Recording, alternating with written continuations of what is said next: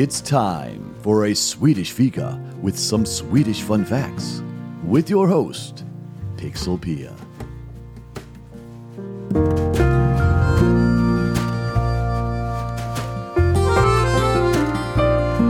Welcome to Swedish Fika, the podcast where I take a closer look at Sweden and Swedes. I will share some habits and traditions that might seem strange, funny, and sometimes even crazy in the eyes of all non Swedes. All done with lots of love for my native country and fellow Swedes. Today I want to talk to you about the confusion between Sweden and Switzerland. So, welcome to episode 2.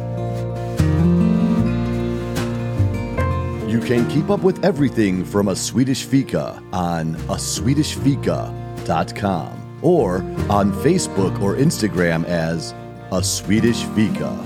And you can reach Pixelpia at pixelpia at a swedishfika.com. I am Pixel Pia, your host, and I am a Swede living in the US. I have lived here since 2003. And moving here, there was a couple of things that hit me right away that was very different from Sweden. The first thing I noticed was how very proud most Americans are of being Americans. In Sweden, this part mostly pops up when we are at a sport event or something like that. Then we can be very patriotic. But here it's more an everyday thing. You see American flags. People are very proud to be American. And at first, this was a little confusing to me because if you listen to politics for some, for one thing, it's very dividing. But even if you don't agree with everything that goes on in the country, deep down inside, most Americans are very proud of being American. For me as a Swede, it's not that common to hold Sweden in a high regard like that. But the longer I have lived here, the more I have realized that there are a lot of things that I am very proud of when it comes to Sweden and Swedes.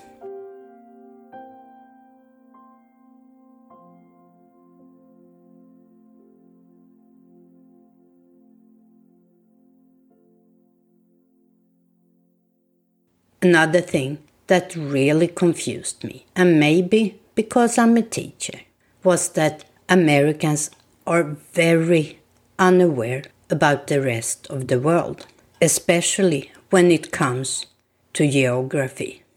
When I met someone new and we started to talk, it could go something like this Oh, I hear you have an accent. Where are you from? I am from Sweden. Oh, I love your chocolate. Me? Well, I think you are confusing Sweden with Switzerland. That is something very common. If I had a penny for every time someone thought Sweden is the same as Switzerland, I would be very rich today.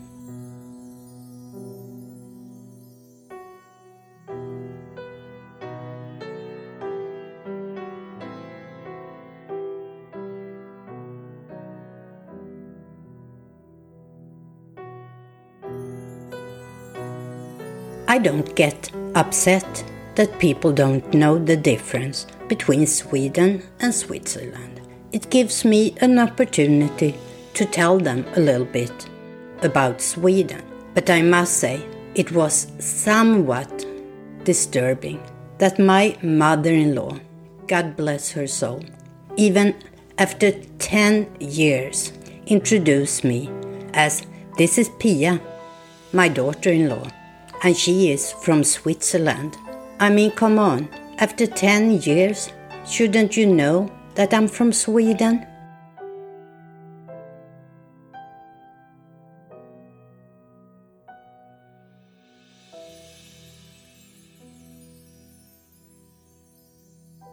So now, when I have this podcast, I can try to educate a little bit about the differences, but also what is similar between the two countries. So let's start with the similarities because they aren't too many. Let's start with the obvious. Both countries start with an S. As I said, both are located in Europe and both have a relatively small population. Sweden has about 10.4 million people, while Switzerland has about 8.7 million. But let's take a look at the differences. Switzerland is a small country when it comes to area, and it's in the center of Europe. No coastline at all, while Sweden is the fourth largest country in Europe when it comes to size. Sweden has a long coastline up in the Baltic Sea. Switzerland has a president, while Sweden has a king that has no official power and a prime minister. Switzerland is a country with high mountains, the Alps, and four official languages, while Sweden is a long, narrow country with some mountains in the north and really flat land in the south. And Sweden only have one language, Swedish, but they recognize five minority languages, and one of those is the Swedish Sign Language.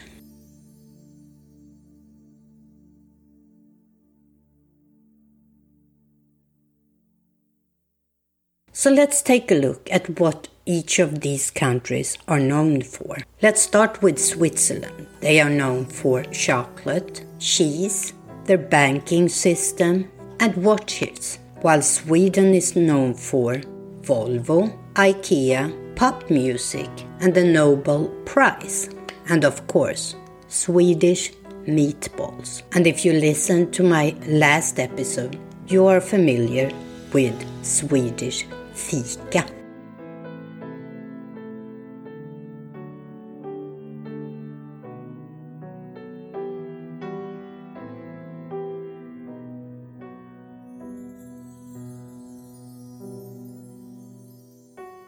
So now let me give you some ideas what you can talk about with a Swede if you want to seem like you are knowledgeable about Sweden. If you are a music lover, for example, you should know that Sweden is the third largest country in the world after only UK and the US when it comes to export music. In 2012, actually more than half of all the top songs of the Billboard Hot 100 were produced or written by a Swede. More than 50%. And if you are my age, you probably remember ABBA, Sweden's most successful pop export ever, with songs like Dancing Queen, Mamma Mia, and Waterloo. And this was back in the 70s. And talking about music, did you know that the app Spotify is from Sweden? It was started in 2006 in Stockholm by Daniel Ek and Martin Lorentzon. Today, Spotify is worth around $26 billion and has more than 200 million active users worldwide. And talking about technology, did you know that the best selling video game of all times, with over 176 million copies sold was created by a Swede. The game is now owned by Microsoft, but it was developed by Markus Persson, a Swedish video game programmer and designer. And the game is, of course, Minecraft. And maybe you are driving a Swedish car, like Volvo or Saab. Volvo luxury cars are nowadays owned by a Chinese company, but it started in Sweden. One thing that most people know about as a Swedish product is IKEA. And did you know that the name IKEA is an acronym for the founder's initial, Ingvar Kamprad, and the farm on which he grew up, Älmtaryd, in the town Agunnaryd. Ingvar Kamprad started the company in 1943 and it was originally a mail order business. And they actually didn't start to sell furniture until 1956.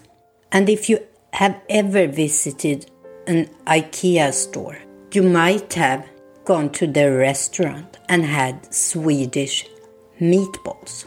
At IKEA's restaurants, more than 2 million meatballs worldwide are served every day. And I will make an episode later on in this series where we talk a little bit more about Swedish food to love and to hate.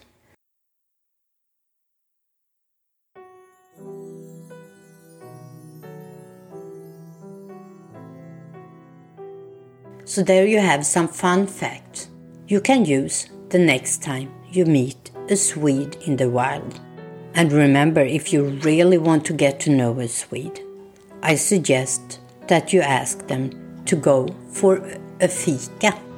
And talking about fika, if you want to support this podcast, you can always buy me a cup of coffee at buymeacoffee.com slash Swedish fika. You can also find me on social media like YouTube, Twitter, Instagram, and Facebook, everywhere as a Swedish fika. And if you want to know more about me, about this podcast, maybe sign up for my newsletter. All of that can be done at my website, Swedish fika.